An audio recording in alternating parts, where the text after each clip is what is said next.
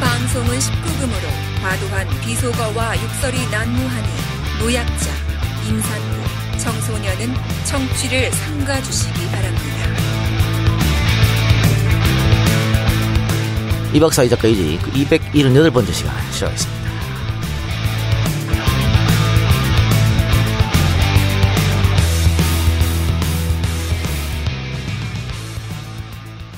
박상규 기자 나왔습니다. 예, 안녕하세요. 조약돌. 그 얘기 그만합시다. 왜? 외우기 쉽잖아요. 아, 제가 훨씬 낫습니다. 아, 그 조약돌. 조약돌 큐! 나 그 노래는 몰라. 아이, 새끼 뭘 안 맞아. 아이. 저도 모릅니다. 저한테 시키지 마세요. 미리 약 치는 거 아니, 근데 같은데. 박상규 씨가 그 일요일 12시에 하는 그 명랑 운동에 이은 예. 뭐그 저기 쇼 프로그램. 청백전인가? 예. 예. 명랑 청백전인가 뭐 했었어요. 사실 그 MC로도 유명했죠. 예. 나는 가수는 뭐 한- 거의 원히트 원더잖아요, 그분도. 음, 그분은 머리 많았죠. 하얗가지고. 저보다 많았습니다. 한약을 잘못 먹은 게 아니냐 뭐 그런 얘기가 있었죠. 그, 이 머리 숱이 없으신 분들이 말이죠. 예. 이 콧수염하고 턱수염을 기르는데 이유가 있습니까? 그 물리학적으로 보면 털량 보존의 법칙이라고. 머리에 털이 없으면 그 몸, 그 털이 어딘간 다 있다고. 맞아요. 예, 그러니까 그런 소리 있습니다. 음, 나 그, 그 깎아도 되잖아요. 근데 일본에 기르는 이유가 뭐예요? 아, 나도 털이 있다? 예, 그러니까 저도 어쨌든 머리 없는 게 다 아래로 다 나고 있다라는 거죠. 그래도 가끔 털을 만지고 싶을 때가 있습니다. 위에 없으니까. 아, 이었으니까 안 했죠, 그래. 그리고 머리가 많으, 다 머리가 많으시네. 머리가 많으신 분들 모르는 게 있는데 예. 저희는 겨울보다 여름이 더 힘듭니다. 어, 왜 그렇습니까? 머리, 뼈. 머리에 이 털이 있는 이유가 다 있더라고. 어. 정말 뜨겁습니다. 아. 정말 뜨거워가지고 이제 카페에 좀, 좀 시키러 가잖아요? 네. 그래, 에어컨이 또 위에서 나오잖아요. 근데 머리가 또 시려워, 또. 아. 진태양난. 나갈 수도 없고. 무슨 저기 인삼밭 카바 같은 거예요, 그러면? 아, 진짜, 진짜 힘듭니다, 요즘에 야, 진짜. 승려가 비니 쓰고 다니는 이유가 다 있다니까. 가발 생각 안 해보셨습니까? 아, 겨울은 제가 땀을 많이 흘려서 냄새가 땀을 날까봐. 예, 알겠습니다. 머리 얘기 많이 하면 우리 혼나. 아니, 본인이 먼저 얘기했어요. 아. 그렇습니까? 예. 아, 좀 두상이 예쁘니까. 두 사, 어, 정말 예뻐요. 예. 됐고요. 예. 자, 지난번 출연하고 주위 반응이 좀 있었습니까? 아, 장난 아니죠, 요즘에. 장난 아니에요. 요즘에, 오, 어떻습니까? 아, EJ 고정 가는 거 아니냐고. 야, 또. 아, 주변에서 고정 가라고 막. 욕심내네. 아, 박 기자님도 까- 확 들어오시네, 그냥. 욕심내. 아, 아, 내가, 저는 별로 관심 없는데 사람들이 이렇게 밀어주니까. 아. 이동현 작가가 머리 좀 굴리고 있을 것 같아요, 왠지. 아, 요즘 장난 아닙니다. 아, 그, 셜록 후원자 늘었어요? 아, 그게 중요합니다. 아, 그게 중요하지. 끝나고 나서, 방송 나가고 나서, 예. 업로드 되고 나서, 예. 한 500명. 될 줄 알았는데 100명 정도. 늘어서. 그래도 저희한테는 아, 굉장히 큰 그럼요. 힘이 되고 있고, 아, 이 이제 이 힘을 네. 요즘 크게 느끼고 있고. 예. 아, 내가 왜 글을, 안- 왜 글을 썼을까. 아. 말을 잘할 걸. 그 생각하면서, 어쨌든 이제 청취자 여러분들에게 상당히 좀 고맙고, 네. 아. 덕분에 저희 더욱 열심히 취재하겠다는 생각을 갖고, 뭐 더 좋은 서비스로 보답하겠습니다. 세 자리 늘었으면 대단히 늘은 거죠. 아, 그럼요. 앞으로 점점 늘어날 네. 테니까. 그 당연하죠. 청취자분들 후기 중에 좀 인상 깊었던 후기가 있더라고요. 뭐였죠? 어, 대부분의 기자님들이 나와서 사실 전달을 할 때 되게 차분하고 아, 예. 어, 지적인 컨셉이라면 이 기자님은 왜 본인이 흥분을 해가지고 말빨을 하시고 본인이 흥분하고 전달력이 제로라고. 아, 지난번에 그래서- 장 기자님도 엄청 흥분하시고. 그래서 보고 우리 기자들이 예. 어, 쪽팔려서 얼굴을 못 들고 다니겠다고. 일단 말 좀 천천히 해라. 예. 그리고 흥분하지 마라. 예. 좀 어떤 오너 리스크가 너무 크다 우리 회사가 지금. 예. 삼성도 아니고. 그래가지고 오너, 오너입니까, 셜록에? 아 당연한 거 아닙니까? 아, 그 회사, 그 회사, 그래서 안 되는 거야. 오너가 제일 문제가 있구만. 안 되는 건 다 이유가 있는 거죠. 안 되면 이유가 있어요. 예. 아, 어쨌든 요즘에 좀 아, 말을 천천히 하려고. 예. 고정을 꿰차려면 알겠습니다. 학원 다니라고 나보고. 예. 그 100명 늘었으면은 그 목표는 채워진 겁니까? 저희 목표 가려면 한 500명이 더 늘어야 됩니다. 아, 충분히. 예, 그럼요. 오늘 출연하고 다음에 한 번 더 출연하면 될 것 같은데. 아, 고정 아닙니까? 어쨌든 예, 고맙습니다. 네. 다음에 또뭐 불러주시면 사건이 있어야지. 저희 셜. 어, 그럼요. 사건 좀 줄줄이 있습니다. 줄줄이. 같은 거. 또 새로운 거 딱. 아, 새로운 거 딱. 아, 이거. 그 한마음 체육 대회 이제 지금 시끄, 시끄럽게 되던데요? 예, 제가 추정 또 60분에서 딱. 우리가 얘기해 주니까 또 한번 이렇게 막 야, 제가 그래. 다 얘기해 주고 뭐 그러니까 그 셜록에서 한마음 체육대회 쓸 때는 네. 아무도 받아 쓰지 않다가 이에서 얘기하니까 또 딱 그때 가서 그러니까 제 이제 힘을 느끼고 그렇죠. 있습니다. 다들 그 언론사 또 다들 또 영화 관계자 딱 우리 방송을 듣고 있거든. 어? 네. 그 공, 공작. 음. 공종가? 공작이요. 공작. 공작. 네. 어. 아니 뭐 연락해야 되는 거 아니야 인간적으로? 아이 날 두고 보겠습니다 어떻게 될지. VIP 시사 했거든요 단계 줘야지 말이야. 맞아요. 예. 윤종빈 두고 보겠어. 어, 오늘은 어떤 사건? 지난주에 큰 소리 빵빵 치고 갔잖아요. 예. 어. 오늘은 아주 슬프고도 한국 현대사의 어, 아픔을 자기 삶에 다 끌어안고 계신 아. 한 여인의 이야기입니다. 그 아유. 아들과. 지난주처럼 까불면 안 되겠네요. 아, 오늘은 좀 목소리부터 제가 차분하고 음, 좀 뭔가 전달력 있게 예. 하려고 준비하고 있습니다. 알겠습니다. 그러면 아, 광고 듣고 와서 오늘 얘기해 볼 텐데, 어, 먼저 살짝 주제를 얘기하면은 어떤, 어떤 사건입니까? 그 예. 학살 사건. 예, 예. 그러니까 어쨌든 이게 청, 해방전국 때 음. 1949년도에 벌어진 사건인데요. 일단 대구 10월 사건이라고. 예. 그러니까 일, 예, 미국 박정희 형이 죽은 사건. 예, 그 사건이죠. 그러니까 대구 10월 사건인데 미군정의 어떠한 그 정책 그리고 미군정이 한국으로 한국의 정치를 하면 지배를 하면서 그 친일 경찰들을 그대로 다 포섭을 해가지고 음. 다시 다 일을 시킵니다. 예. 그러면서 쌀 다시 공출 다 하고 음. 사람 못 살게 굴죠. 그 과정에서 이제 사람들이 이제 시위를 하고 반대 운동이 벌어졌는데 그 과정에서 경찰들이 무작위로 음. 좌익으로 의심되는 사람들 내지는 좌익으로 몰아서 다 총살을 하고 재판도 없이 음. 제대로 된 수사도 없이 음. 많은 사람이 죽고 그랬던 사건이죠. 그, 그 과정에서 정재식이라는 분이 일본의 강제징용으로 끌려갔다가 한국 돌아와서 약 2, 3년 만에 그냥 살해당한, 예. 학살당한. 경찰에 의해서 바로 예. 그냥 재판도 없이. 그러니까 뭐 보도연맹 11 대구 사건 뭐 다 그렇잖아요. 예, 예, 비슷한. 그렇습니다. 알겠습니다. 그러면 광고 듣고 와서 본격적으로 방송 들어가도록 하겠습니다. 충남 금산의 넓은 인삼밭. 정성 농장을 일군 농부 아버지 이정열 씨. 자연은 노력한 만큼 내어준다. 그 자연의 마음을 알기에 정성농장을 더불어 일구는 아들 이성규 씨도 아버지에게 배운 것처럼 정직하고 또 성실하게 정성농장 홍삼은 인삼 재배부터 가공 판매까지 모두 책임지고 있습니다. 그래서 대한민국 1등 품질을 자부합니다. 검색창에 정성 농장 홍삼을 검색해 주세요. 정성 농장 홍삼. 전화 문의는 010-9754-6972. 네, 정성 농장 아, 몇 번 저희가 광고에 드렸죠. 검증되고 믿을 수 있는 제품 재구매율 70%. 요거 어 건강 보조 식품이 재구매율 70%라고 하면 이건 엄청난 겁니다. 예. 확실히 뭐 하는 겁니까 지금? 광고하는데 지금 비웃고 있습니까 지금? 좋아서 저도 좀 탈모에 좋을까 봐. 탈모 효과가 있나? 아, 발모 효과, 인삼, 홍삼이 발모 효과 있다는 얘기 처음 들어봤는데. 아, 그래요.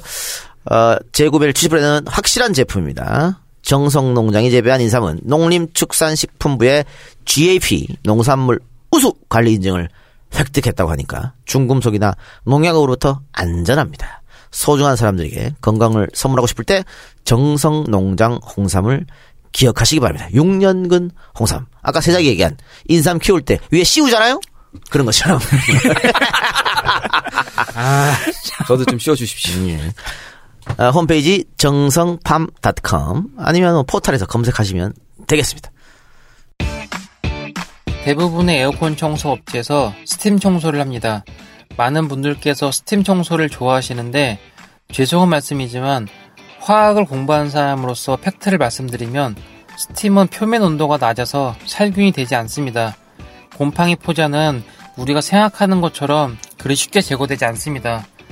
인터넷을 보면 에어컨 청소 후에 곰팡이 냄새가 안 없어지거나 또는 냄새가 없던 에어컨이 청소 후에 냄새가 생겼다는 글을 쉽게 볼 수 있는데 그 이유가 바로 스팀 청소하기 때문입니다.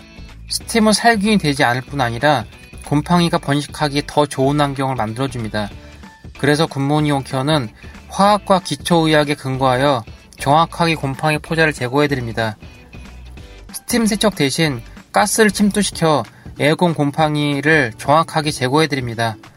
굿모닝 홈케어는 과학적 근거가 없는 행동은 절대 하지 않습니다.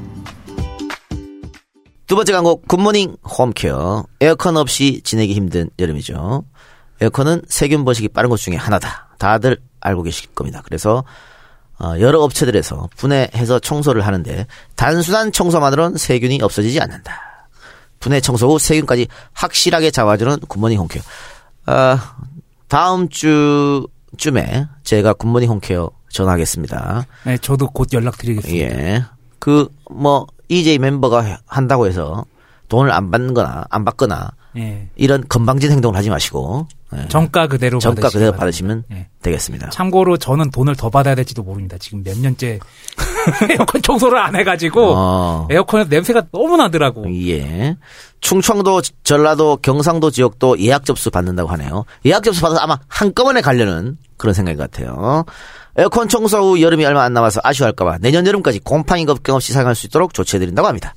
안전한 에어컨 사용을 위한 친구 굿모닝 홈케어. 이 후기를 보면요. 다 불만족이 한 명도 없어. 정말 다 만족합니다. 010 9985 5106 010 9985 5106입니다. 자, 에, 오늘 사건도 결국은 양승태 하고 예. 연관된 사건이죠. 그렇습니다. 야. 양수 대법원 시절의 재판거래 사건이에요. 야, 양수 때못 배견하겠다. 저희는 삼성을 팔 테니 박 기자는 고정이 돼서 양승태를 파시기 바랍니다. 예, 양승태가 구속되는 그날까지 아. 법의 심판을 받는 그날까지 아. 최선을 다하겠습니다. 안 될 것 같은데요, 근데. 아, 제가 하겠습니다. 끝까지 그게 바로 셜록의 정신입니다. 어, 그렇습니까? 끝까지. 알겠습니다. 지금 박 기자님 오늘 전반적인 컨디션이나 말씀하시는 거는 그 개그맨 조세호가 항상 한, 한참 그러죠? 에너지가 너무 아, 굉장히 업됐어. 때. 지난주보다. 아, 예, 그러니까 업, 업되셔가지고 계속 책상 치시고 어, 개인기가 다 준비돼. 있고 어, 모든 내용 뭐만 시켜주면 다 할 수 있습니다. 지금 이런 분위기예요. 사람이 경험을 하면 뭐좀 발전하는 게 있어야죠. 한번 예. 해봤으니까 이제. 예. 자, 오늘의 주인공, 이 외식 씨, 92세. 예, 이분은 아직 살아계시죠? 예, 정정하시고요. 기억력과 청력 그리고 모든 게 다 좋아요. 건강도 예. 괜찮으시고요. 어, 어머니입니다. 이외식 예. 어머니, 92세. 어, 만나러 가셨습니까? 예, 만나고 왔습니다. 예. 지금은 어디 계십니까, 그러면? 지금 고향은 이분이 원래 경북 외관이신데요. 예. 지금은 충북 영동에서 한 깊은 산골에 요양원에서 계십니다. 음. 이분의 남편, 예, 정재식 씨. 네. 어, 정재식 씨와, 어, 이 외식 씨가 네, 결혼을 했죠. 그렇죠. 결혼을 하게 됐는데, 15살 때, 이게 이제 일제 시대에 또 아픔이 있는 건데요. 그 이회식 어머니께서 그 할머니께서 어 처녀공주 일제 시대 때 그걸 피하기 위해서 15살에 이제 결혼을 합니다. 동네 총각이랑 같이 그 정재식 위안부로 끌려가고 싶지 않아서. 예.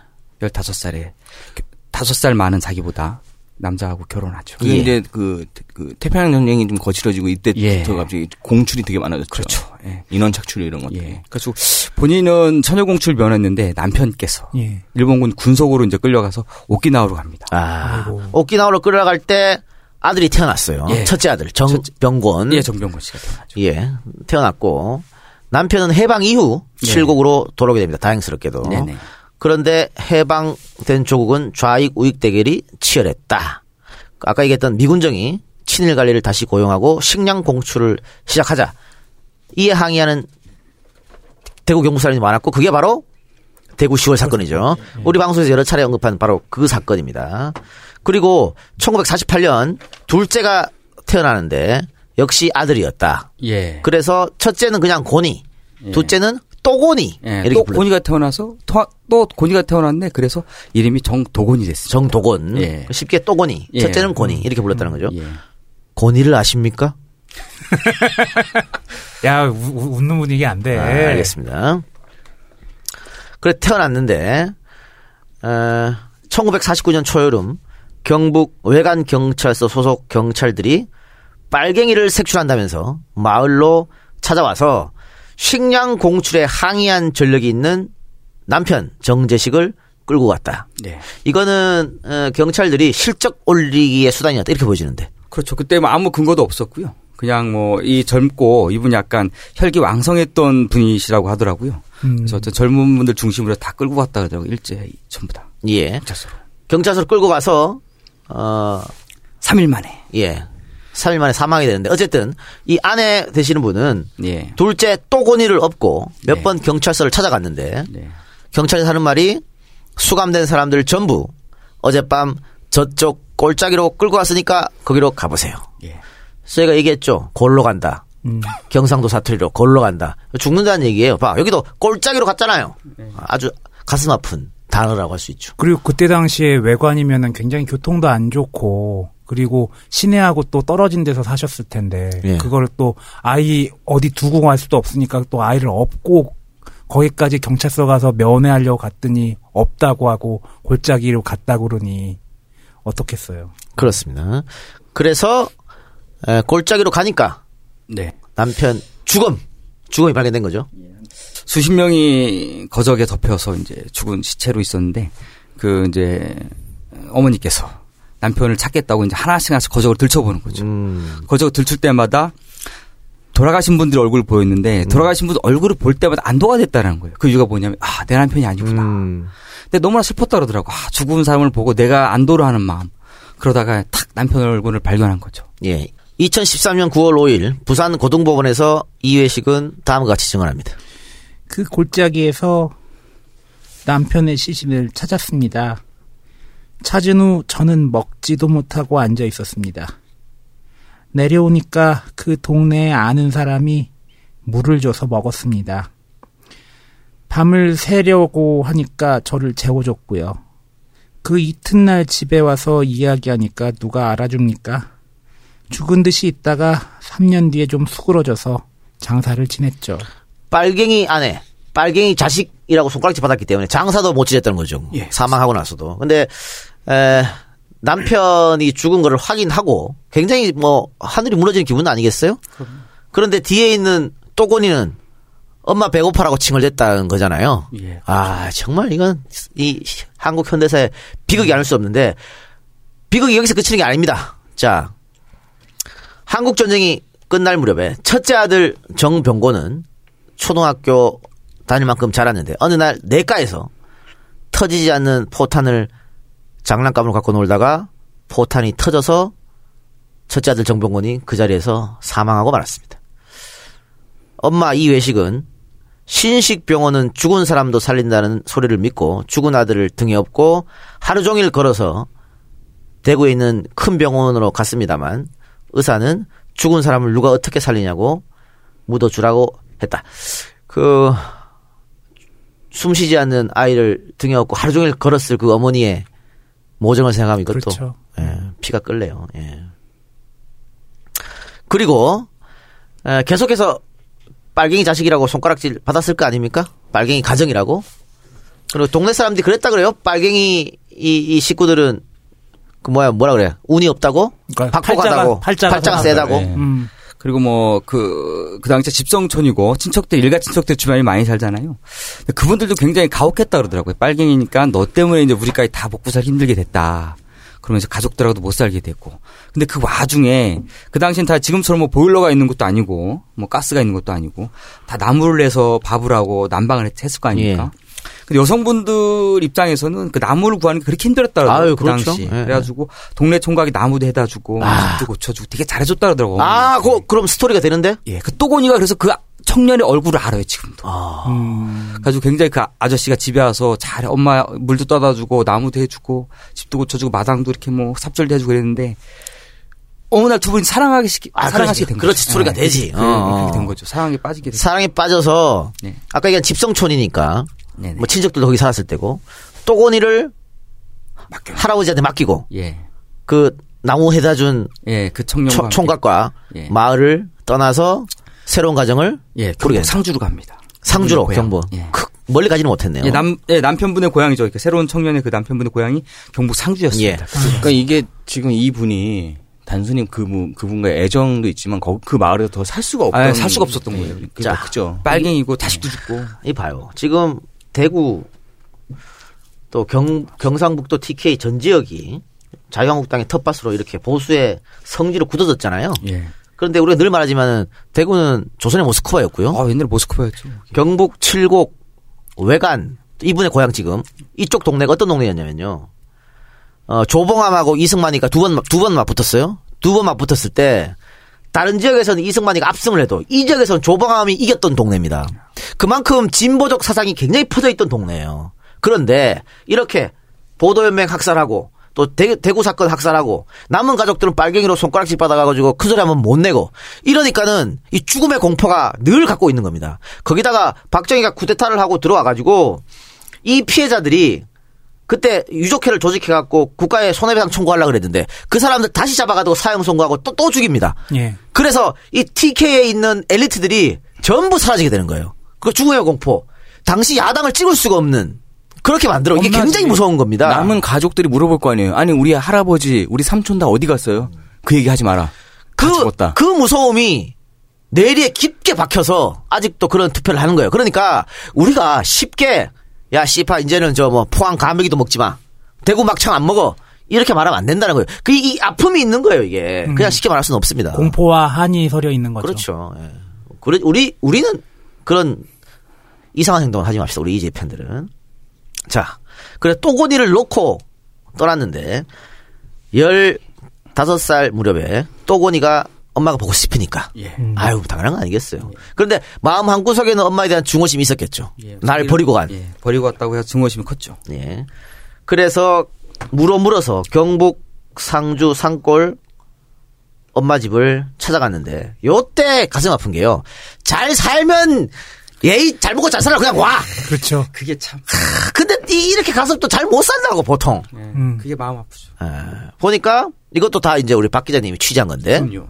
그러면 가만히 있어요 그냥. 자랑질 하지 말고. 아, 오늘 웃으면 안 되죠. 예. 찾아갔는데 에, 단칸방에 세 살 한 살 남매가 있었다. 그 피다른 예. 형제 동생들, 예. 형제들이라고 볼 수 있겠죠. 어, 또고니가 엄마를 보자마자 이렇게 말했다고 해요. 이 마이 없이 살랐고 내는 천내비를 놓고 갔는겨. 저 아들 아버지는 예. 어, 이렇게 없이 살려고. 그래요. 그러니까 잘 살지 떠났으면 어? 아, 우리 그런 이 박사는 없었을 테고 그런 거 없어요. 이렇게 나를 찬 여자애들 있잖아요. 어? 찬 여자애들이 그 좀 괜찮은 애들 만나면 될 텐데 그 이상한 애들 만나서 마음고생 하는 거 보면 좀 짠해. 슬프죠. 슬프다고. 난 두 사람의 눈빛을 전혀 이해할 수가 없어요. 그런 거 비슷한 감정이 아닐까 싶은데 저 아들 아버지는 예, 요 물어 요거를 박 기자가 쓴 이유가 있을 것 같은데요. 예. 뭐냐면은, 어, 그분을 제가 그, 뭐, 이 아, 정덕원 씨도 그 마, 엄마를 사랑했던 그 청년을 알고 있으니까. 음.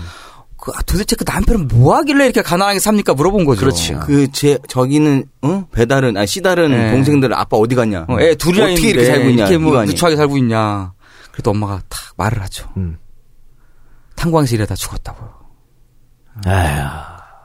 참. 그러니까 이분의 남, 첫 번째 남편은 이념 대결 그런 어떠한 상처로 돌아가시고 예. 두 번째 남편은 먹고 살려다가 산업화에 또 돌아가시고 야, 역사에 이거 제대로 다 그렇네요. 남편이 정말 비극적인 한국 현대사를 그대로 온몸으로 떠났네. 그래도 첫째 아들은 한국 전쟁의 비극으로 사망했고. 그러니까요.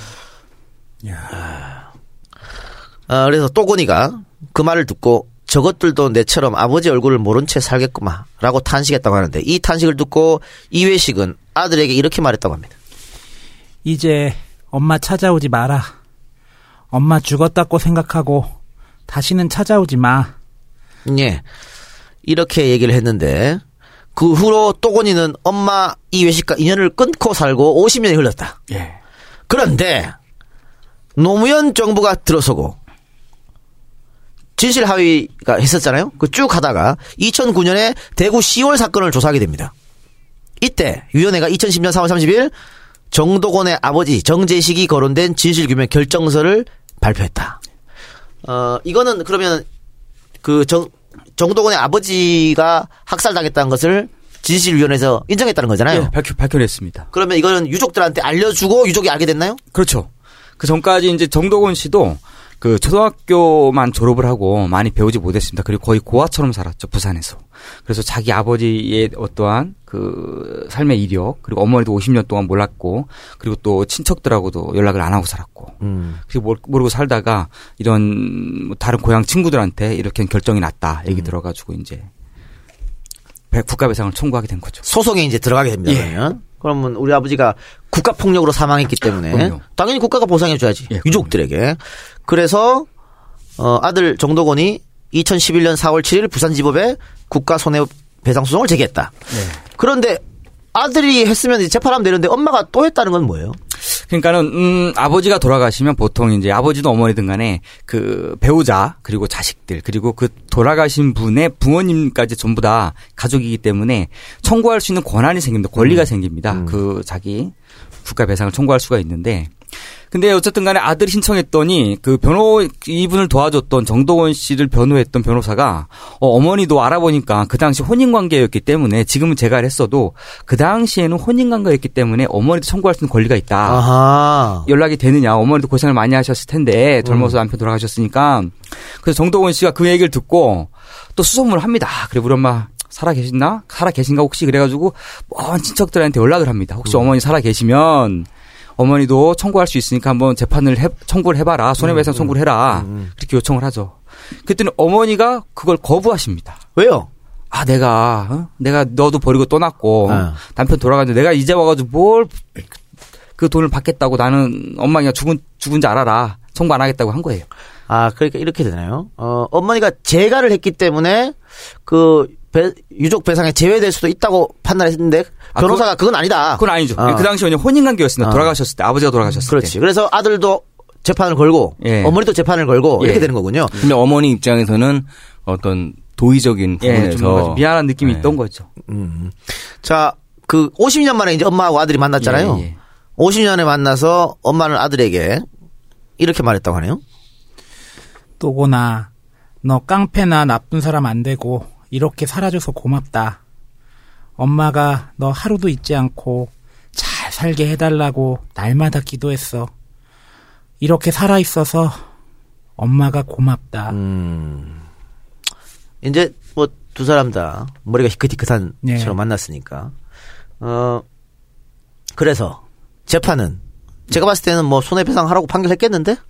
예, 1심, 2심 전부 다. 아, 자. 일단 1심이 중요합니다. 1심에서 어머니한테 한 3억 3천만 원 정도. 3억 3천만 원? 예. 너무 작은 거 아닙니까? 몇십 년을. 굉장히 굉장히 짜게 준 거죠, 예. 그것도. 그리고 또 아드님한테는 정덕원 씨한테는 2억 8천만 원 정도를 배상하라고 했습니다. 둘이 판결문이 똑같습니다. 똑같습니까? 예. 왜냐하면 진실 국가에서 국가위원회에서 결정했던 사건이니까 잘못했으니까 예. 당연히 국가가 책임을 져야 음. 되는 거지. 국가가 또 공인한 사건이니까 음, 그럼. 그랬습니다. 예. 근데 2심 이때가 언제였냐면 이때 이미 이명박 정부 아, 조금 싸해지는데 이명박 정부라고 말하니까 싸해지는데. 미안합니다. 이명박 정부가 아니요. 더 싸합니다. 예. 박근혜 정부였습니다. 아, 더 싸해지는데. 13년도. 아, 더 싸해집니다. 예. 아드님 청구했을 때가 이명박 정부 때였고 그 1심 선고가 났을 때가 박근혜 정부 때였습니다. 음. 1심 선고가 났을 때. 아, 근데 1심 선거 이겼잖아요. 이겼죠. 예. 근데 구- 그때부터 뭐가 달라졌냐면은 아, 보통 이제 국가배상에서 청구를 하면 국가폭력 그 유가족들 청구를 하면 노무현 정부 때까지는 국가가 바로 사과를 하고 예. 그 법원 결정이 나면 그리고 바로 보상을 하고 예. 검찰이 절대 항소를 하지 않았습니다. 예. 국가 쪽에서. 근데 이명박 정부 때 그리고 박근혜 정부 들어서면서부터 국가가 돌변합니다. 재판 지잖아요. 국가폭력 피해자들한테 그럼 무조건 검찰이 항소합니다. 사과도 안 하고. 미친 새끼들이 하여튼. 요번에 문재인 대통령이 이제 의례적인 항소하지 말라고 국가와 관련된 재판에서는 그런 얘기도 있었잖아요. 근데 이게 자세히 보면은 갑자기 바뀐 게 아니고요. 그 전에 비슷한 사례가 있거든요. 어, 자기 아버지가 어그 보도해명 때 돌아왔어요. 네. 근데 이분이 모르고 살다가 김영삼 전에, 그러니까 노태우 때부터 계속 넣었어요. 국가에다가 안 됐어요. 안에다가 김대중 때 서류를 받고 노무현 대통령 때 그거에 대해서 보상해주고 서운해줬어요. 예, 예. 그 다음에 그 이후에는 어떻게 되냐? 안 해줘요. 음, 그 이후에 비슷한 사례들이 있었는데 박근혜 정부 와서는 일체 그걸 하지 않습니다. 예. 자, 그러면은 국가는 1심에서 패소를 했음에도 불구하고 예. 우리. 돈 못 준다. 예. 항소를 했다는 거잖아요. 예. 명백하게 국가의 잘못으로 국가 폭력으로 인해서 한 사람의 생명이 어, 사라졌고 한 가정이 피폐해졌는데 완벽하게 피폐해졌는데 국가가 항소를 했다. 아 정말 또라이들이야. 자 그래서 그러면 항소해도 2심에서도 이겼을 것 같은데요? 2심에서 이겼는데 예. 2심에서는 문제가 그때부터 생깁니다. 바로. 예. 그 국가 배상금을 대폭 삭감합니다. 거의 3분의 1 수준으로. 엄마한테 8,800만 원 정도만 주고 엄마한테 8,800만 원. 예. 아들한테는 5천만 원 정도 주고. 60년 된 세월인데요. 개새끼들이구만 이거. 그러니까 완 아니 예. 60년 된 세월 아닌가요? 50년 세월, 60년 세월이 그렇게 됐는데 5천만 원, 8,800만 원? 그 근거라는 것도 굉장히 자의적입니다. 그냥 자기들 마음대로 판사 계산기 두들겨가지고 이 정도면 됐지 하면서 그냥 거의 그냥 거지도 아니고 그래 거지 취급했네요. 그러니까 박근혜 정권 때 이런 식으로 음, 국가 배상금 아예 취소시켜버리고 그런 건들이 예. 있었잖아요.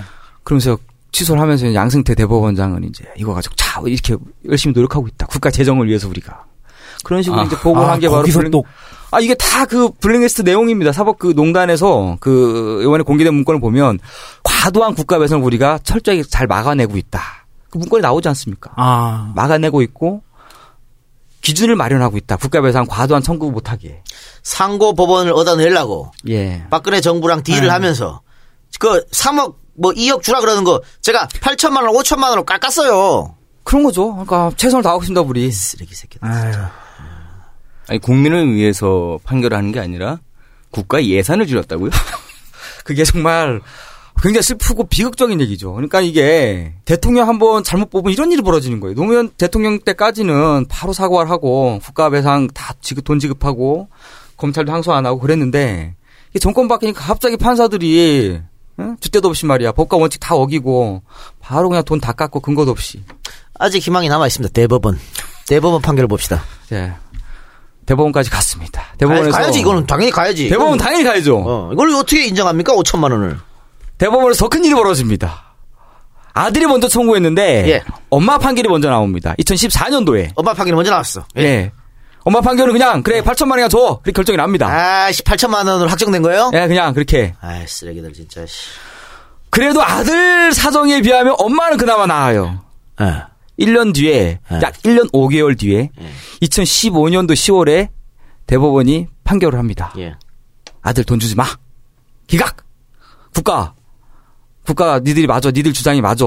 얘 아들 왜 이렇게 너 이제 와서 돈 달라고 청구하는 거야? 그런 취지로 말을 합니다. 아니 어떠한 근거로 그렇게 판결을 내린 겁니까? 그러니까 중요한 건 뭐냐면은 근거가 없습니다. 근거가 뭐냐면 이거예요. 근거. 법원 그 대법원 판결문에 나오는 내용은 아버지가 돌아가신 지가 응? 니네 아버지 1949년도에 돌아가셨잖아. 너 지금까지 뭐 했어? 응? 근데 왜 이제 와가지고 돈을 달라 그래? 그리고 네가 과거사 위원회 네가 청구한 거 아니잖아. 국가에서 알아서 해준 거잖아. 근데 네가 돈 받을 권리가 있어? 아주 해괴한 논리를 들어댑니다. 소, 소송 시효가 지났다는 건데 예. 그거는 말이 안 돼요. 왜냐하면 말이 안 되죠. 국가 폭력으로 저지르는 일이고요. 그 다음에 이승만 정권에서 국가 폭력에 희생됐다고 어떻게 주장합니까? 주장하면 주장한 사람이 죽는데 그럼요. 박정희 정권 때도 국가 폭력에 희생됐다고 주장 못했어. 아까 얘기한 것처럼 그 이 희생자 가족들이 위원회를 만들었는데 위원회 사람을 사형 판결 내는 게 박정희예요. 어, 그때 어떻게 얘기합니까? 못하지. 당연히 그때 못하기 때문에 이건 정지돼야 되는 게 맞는 거고. 그 다음에 국가가 알아서 해줬다는데 국가가 당연히 알아서 해줘야지. 당연하죠. 지들이 죽였는데. 그럼 당연히 알아서 해야지. 그래 그러라고 씨발 세금 내지. 나 이번 세금 존나 냈단 말이야. 그러라고 세금 내라고 세금 내고 다 하는데 뭐 하는 거야 이 개새끼들. 우리 셜록도 이 중소기업인데도 부가세 한 500만 원 냈습니다 이번에. 진짜 아, 고생하셨네요. 예. 많이 냈네 500만 원. 아, 아, 많이 냈습니다. 그러니까. 아니 그러니까 이거는 말도 안 되는 짓거리인데 대법원이 아들에게는 한 푼도 주지 마라. 예. 그러니까 이게 하, 네가 그러니까 아들인 네가 늦게 청구해서 돈을 못 주겠어라는 논리가 맞으면은 그나마 요만큼 코딱지만큼은 이해가 되게 이해를 할 수 있는데 말이 안 되는 게 엄마한테는 그냥 줬단 말입니다. 음. 왜냐? 아, 왜냐가 아니라 엄마는 무려 아들보다 1년 정도 뒤늦게 신청을 했어요. 아들이 그것도 엄마, 엄마도 자격이 되니까 신청하세요. 그래서 신청했는데, 그래서 엄마한테는 뭐, 뭐 약소하게나마 3분의 1 깎은 거, 어?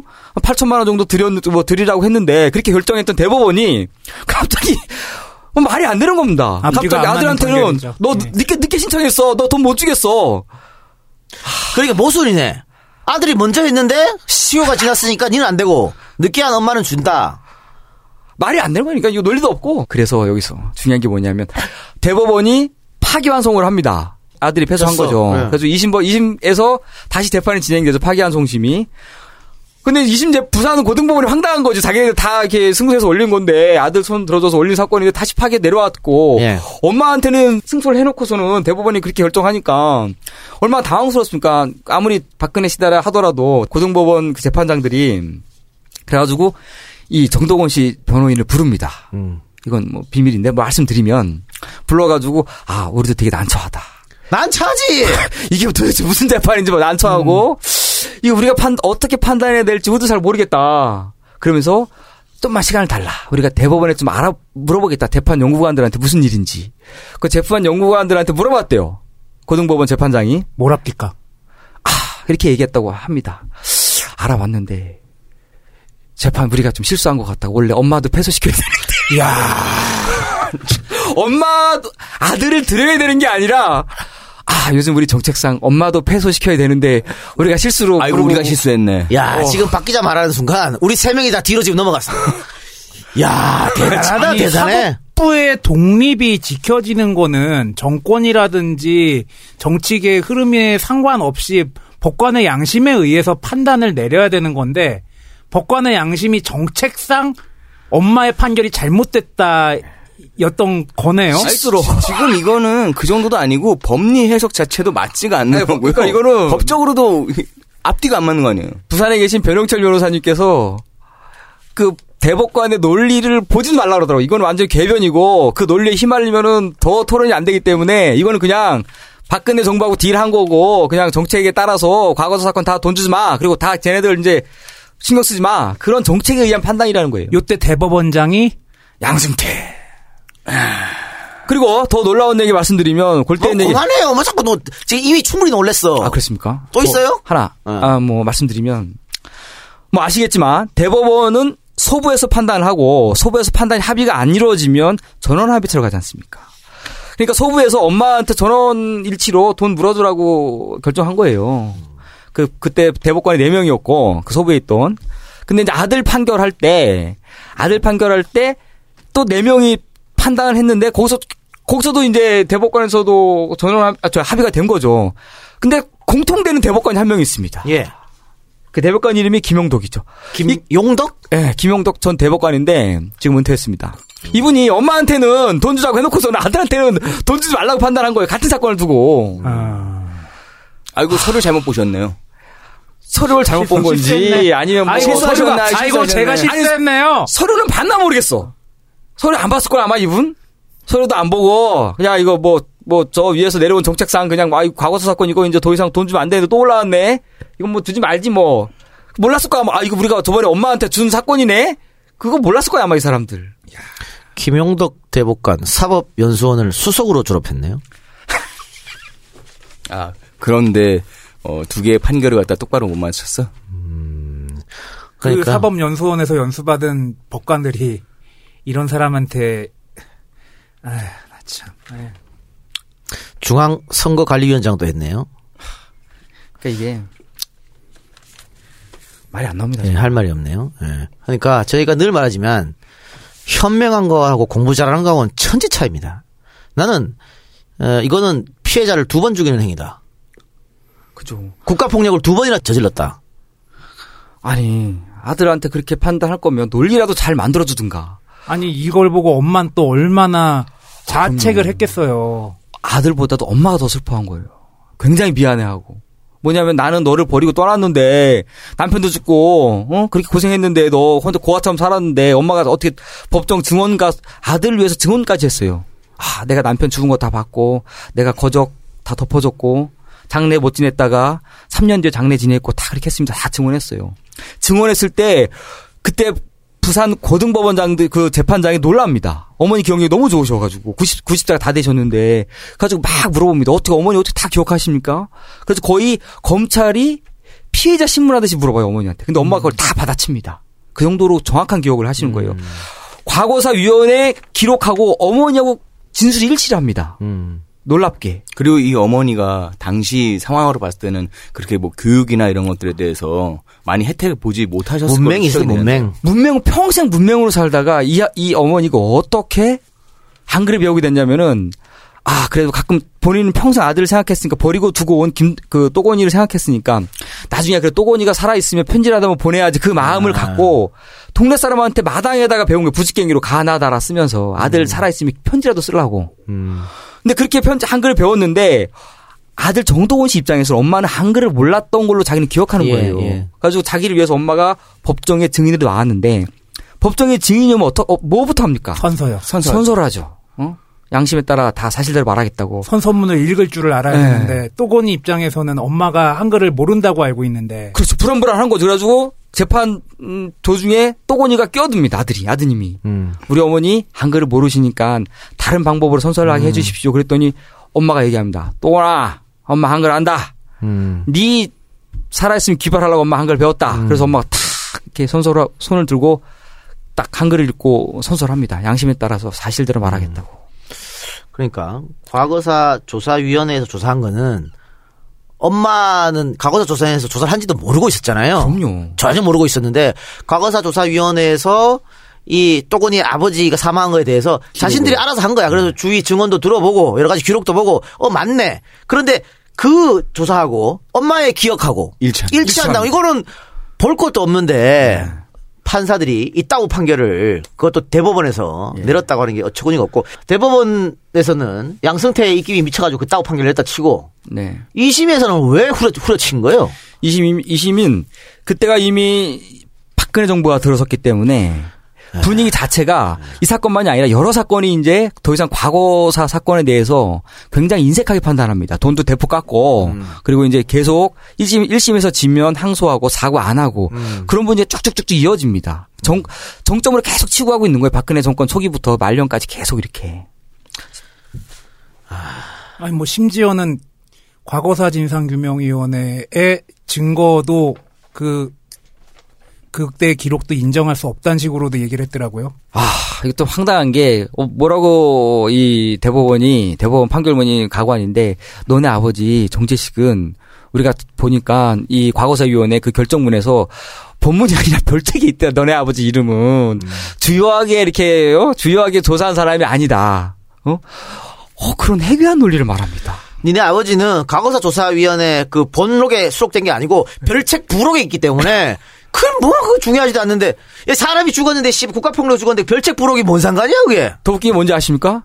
다른 사건 별책 부록에 들어간 딴, 사, 딴 사람들은 다 돈 준 사람들 많습니다. 배상하고 사과한 사람 많아요, 사례가. 재판이라는 게 판례가 되게 중요하잖아요. 판례를 뒤집어 엎은 거네. 법의 기본적인 원칙마저도 무시를 한 거네.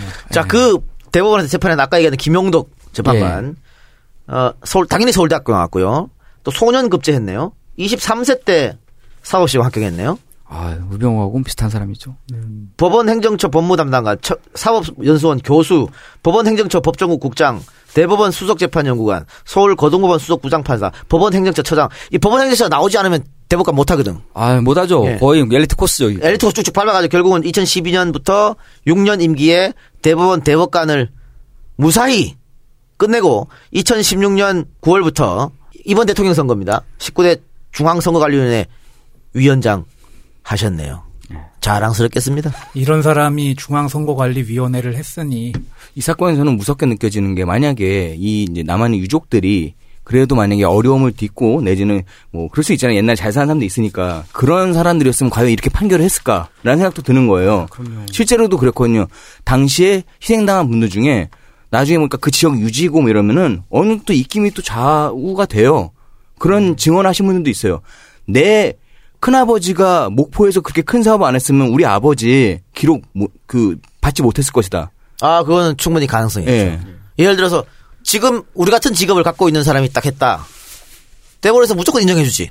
어, 우리 떠들 거든. 내가 이런 데서 막 떠들 거거든. 그렇잖아. 그런데 에, 또 아까 세장이 말한 것처럼 어느 정도 힘과 지위가 있는 사람이 그 유족이었다. 그럼 해줬, 해줬을 거라고. 근데 또곤이나 지금 엄마나 아무런 힘도 없고 능력도 없고 우리 사회에서 어떻게 보면 밑바닥 인생을 지금까지 살아왔던 분들이니까 이런 사람들에게는 이 따우 판결을 해도 반발을 못할 것이다. 그럼요. 박상규가 있는지 몰랐지 판사 새끼들이. 그럼요! 이 새끼들, 에, 욕하면 안 되죠. 그러니까 중노를 말하는. 이게 앞뒤가 이렇게- 좀 정의가 돼야 되는 게 이분들이 이렇게 못 살게 된 거는 아, 국가 개인의 문제가 아니고 국가 폭력으로 인해서 많이 이게 시작된 게 있잖아요, 분명히. 그런 와중에 다 본인이 박복한 탓이라고 스스로 이 어머님은 계속해서 자책하고 있고 그리고 가만히 보면은 뭐 지난 에피소드에서도 나왔지만 섬에 살고 있는 사람들이나 그런 사람들을 간첩으로 몰고 되게 뭐 많이 배우지 못하고 그런 사람들을 쉽게 간첩으로 만드는 거라든지 뭐 가깝게는 뭐 의료 사고라든지 그런 것들 보면은 힘없는 사람들은 힘이 없으니까 계속 불리하게 가고 유명한 사람들이나 그나마 좀 스포트라이트를 받는 이런 일들이 아니 거기야 뭐 영리를 추구하는데 의료 사고도 그래서는 안 되지만 법원은 더더군다나 더더군다나 그러면 안 되잖아요. 근데 이런 일이 일어났던 거죠. 그러니까 국가가 약자를 만들고 그 약자에 대해서 또 다시 한번 또 법원이 그 사람들을 다시 한번 또 희생을 시킨 거 아니에요. 아 엄마가 어 나 그 재판 안 하겠다라고 한 거 지금 보니까 이런 게 있는 것 같네. 시달은 이부 남매들이 있잖아요. 이 사람들이 엄마의 과거를 전혀 모르네요. 몰랐는데, 예. 정덕원 씨가 엄마한테 연락을 하면서 그때부터 알게 그러니까 이- 됐습니다. 그때 알게 됐잖아요. 그러니까 예. 엄마는 60년간 비밀을 간직하고 있었던 거잖아요. 예. 딸한테 말 안 했던 거잖아. 예. 그러니까 엄마 입장에서는 이게 재판이 시작되면 딸들이 나의 60년 비밀을 다 알 수도 있으니까. 예. 그래서 감추고 싶었을 수도 있겠다고 지금 생각이 들어요. 그런 부분도 있을 텐데 그것보다는 이 어머니가 따님 자기 이제 다- 아버지 다른 분 그 남매한테 왜 비밀을 했냐면은 빨갱이 자식이라고 아. 들통이 나면 죽을까봐 피해 받을까봐 자신을 절대로 예. 절대로 얘기 안 한 거예요. 그 원인이 있는 거예요. 빨갱이라고 내 남편이 옛날에 좌익으로 몰려서 죽었다라는 것이 있으면 자식들한테 피해를 갈까봐 이 엄마가 말을 안 한 거예요. 참 위대하다. 지금 딸이 나이가 이제 우리 나이로 하면 60, 딱 예, 60입니다. 환갑이 다. 환갑이 다 됐는데 60년 만에 엄마의 비밀을 처음 자른 거잖아요. 이 재판 예, 때문에 예. 어찌됐든. 알면서 딸도 굉장히 놀랬을 텐데. 그, 어, 그 따님께서, 어, 어머니가 자기들한테 왜 이렇게 엄하게 키우셨나 그게 되게 궁금했대요. 평생 살면서. 삐뚤어 나가게 못하게 하고, 그리고 엄하게 하고, 항상 공부하라 그러고.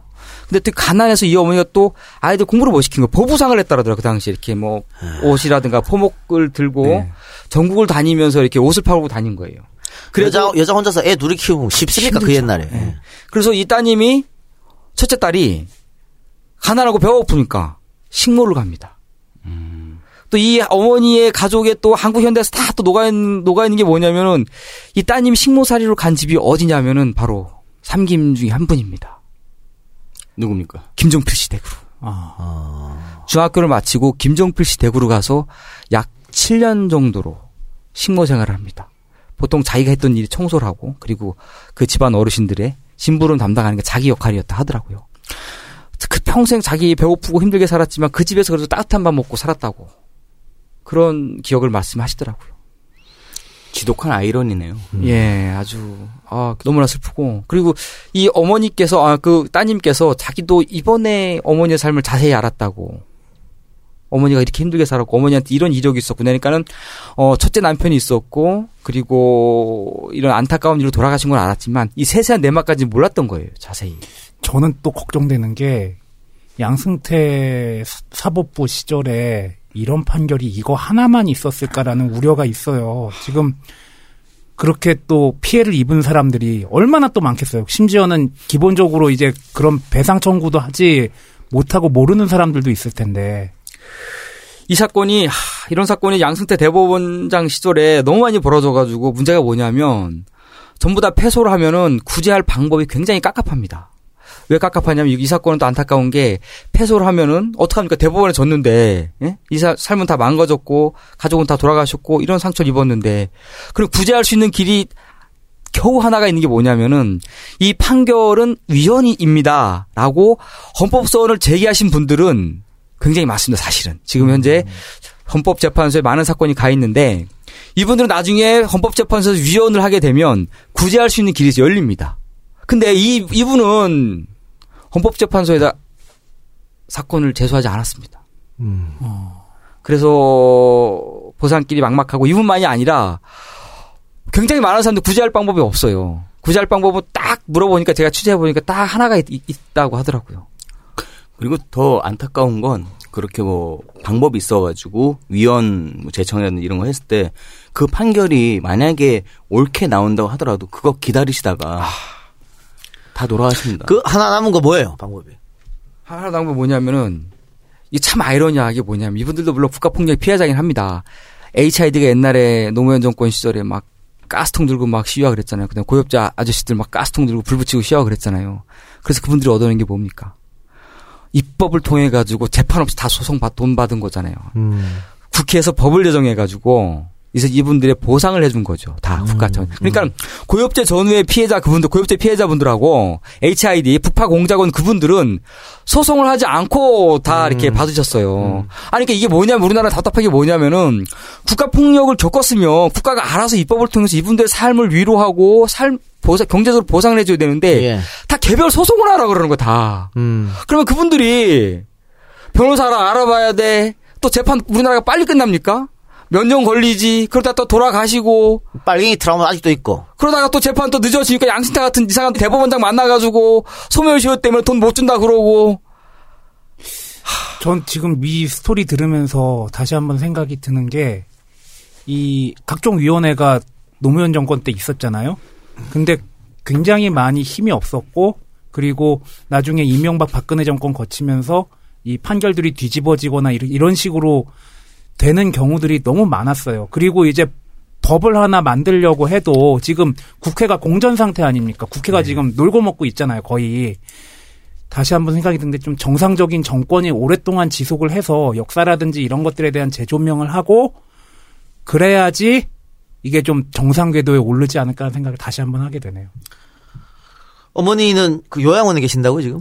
예, 지금 어머니가 거동이 거의 이제 기억력이라든가 듣는 거 말씀하시는 것은 다 괜찮으신데 거동이 굉장히 불편하십니다. 잘 걷지를 못하십니다 이제. 지금 요양원에서 지금 생애 마지막 어떤 시기를 보내고 계시고 그 따님이 그 두 번째 남편 사이에서 나온 그 저기 낳으신 따님이 요- 충북 영동에 계시거든요. 예. 그분이 잘 어머니 효녀십니다. 잘 보살피시면서 가까이 계시면서 그렇게 살고 계십니다. 어, 우리 박 기자한테 어머니가 따로 말은 하지 않았나요? 어때? 무슨 말씀을 하냐면 어머니가 자기는 내 가슴 속에 있는 말을 다 하면 내 가슴이 너무 아파서 말을 다 할 수가 없다. 그렇겠죠. 예. 그러면서 우리 또건이 좀 우리 또건이 좀 일 좀 잘 풀리게 좀 해달라고. 음. 우리 내 아들 내가 밥도 못 챙겨주고 어 맛있는 거 사주지도 못하고 평생 저 거리에서 힘들게 살았을 고아처럼 살았을 우리 내 아들 어? 음. 어떻게 좀 잘좀 해달라고. 어머니가 90세고 아들 그, 그 아드님은 또건이는 올해 칠순이십니다. 음. 그런데도 본인 눈에서는 굉장히 불쌍하고 안타까운 아들 아기로 보이는 거죠 아직까지. 그러네, 예. 아, 정말, 어, 이게, 박복하다, 박복하다, 우리가 흔히 말하지만, 남편 차례로 두 명 보내고, 네. 큰아들. 또 큰아들 그렇게 또 비명 행사에 보내고, 또 혼자서 그동안 살기가 얼마나 힘들었을까. 예. 어, 그런데 생각 안 하고 살다가, 예. 갑자기 국가에서 사과하고 보상해 준다고 하니까, 당연히 이길 줄 알고 재판에 임했을 텐데, 뭐 또한번 상처. 국가 폭력의 상처를 입었다. 이렇게밖에 볼 수 없겠네요. 국가 폭력 겪고 가난하고 힘들게 살았는데 인생 맨 마지막 순간에 가장 똑똑하고 높은 자리에 있는 놈들한테 당한 겁니다. 대법관들한테. 아휴. 골 때린 놈들이죠 아주. 그리고 또 우리들도 많이 생각을 해야 되는 게 뭐냐면은 이번 사법 국 사법부 그 농단 그 문건에 보면 조선일보가 참 많이 등장합니다.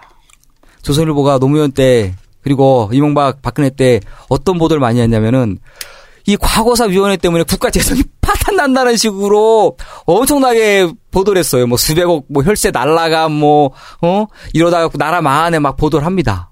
어? 여기에 또 여론이 흔들리면 안 됩니다. 그 사람들은 뭐좀 돈 평생 고생해가지고 국가가 당연히 보상해줘야 되는 건데 그거 갖다가 조선일보가 막 국가재정 파탄 난다 그러면서 바로 조선일보가 그 보도할 때 양승태하고 협력을 한 겁니다 사실적으로 어? 자기네들 추진하는 걸 계속 여론조언하면서 조선일보는 같이 어? 자기네들은 돈 깎고 조선일보는 아 이러다 자꾸 국가 과거사 사건 때문에 어? 수백억씩 날라가 그런 보도하고 그렇게 된 겁니다. 과거사 사건 배상하다가 망할 국가라면요 진즉에 망해도 됩니다. 그러니까요. 그리고 또 문제가 또 뭐냐면은 이 국가 폭력에 대해서 이 시효를 두고 있는 나라가 소멸 시효를 두고 있는 나라가 거의 없습니다. 유엔에 유엔에서도 국가 폭력에는 공소 시효가 있으면 안 된다고 그럼. 얘기를 하거든요. 상식입니다, 상식. 시- 시효가 있으면 안 된다고 그러거든요. 예. 아, 살인자에 대한 어떠한 공소 시효가 어떻게 없어졌습니까? 태완이, 태완이법 아닙니까? 음. 그 어린아이가 그렇게 비참하게 죽었을 때, 이 살인범이 아직도 살아있다라는 그 분노감, 어떻게 살인범한테 우리가 공소시효가 있을 수 있냐고 분노를 했잖아요. 그래서 예. 없어졌습니다. 예. 그래서 바로 시민들의 여론이 굉장히 중요합니다. 우리가 분노하고 국가폭력의 국가폭력 피해자들 대해서 국가가 정중하게 사과하고 경제적으로 다 보상하고 예우를 다 갖추도록 우리가 그런 압박을 하고 입법부를 분노를 해야 법이 바뀌고 이분들이 구제를 받고 상처를 치유할 수가 있죠. 예. 그 여론을 바꾸는데 우리 박상규 기자하고 이재가 미랄이 되면 되, 되겠죠. 아, 우리 셜록 프레스 예. EJ 화이팅. 예. 그 오늘은 그래도 전달력이 좀 좋은 것 같아요. 아 지난주보단 좋았다. 최선을 다하겠습니다. 뭘 나날이 다 해요? 좋아지는 또 나올 거예요? 고정이라니까요.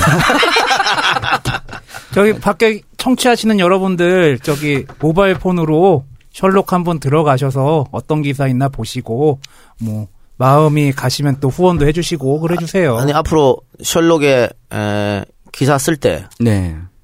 어, 오픈과 동시에 업로드하는 걸로. 아, 좋죠. deal. deal? 우리도 씨 deal 한번 하시다. 아, 그렇게 하시죠. 어, 양승태하고 박근혜는 좆같은 deal을 했지만 우리는 공정한 deal을 합시다. 아, 그, 그, 쌈마이들이랑 우리가 비교하면 안 되지. 우리는 이런 고급진, 우리 지금 이거. 그렇지, 그러니까 어디 그럼. 올릴 때 이제 같이 올리는 걸로. 그, 좋습니다. 거기 먼저 공개하고 여기 뭐 와서 터, 턴다 그 바로 그럼 아웃입니다. 잉? 알았습니다. 미안합니다. 오늘 사과 또. 아니, 근데- 아, 또 마지막에 또 뒤끝 장렬하시네. 알겠습니다. 제가, 아, 뭐 내가 사심을 갖고 내가 먼저 기사를 푼 건 아니고, 독자들 이해를 위해서.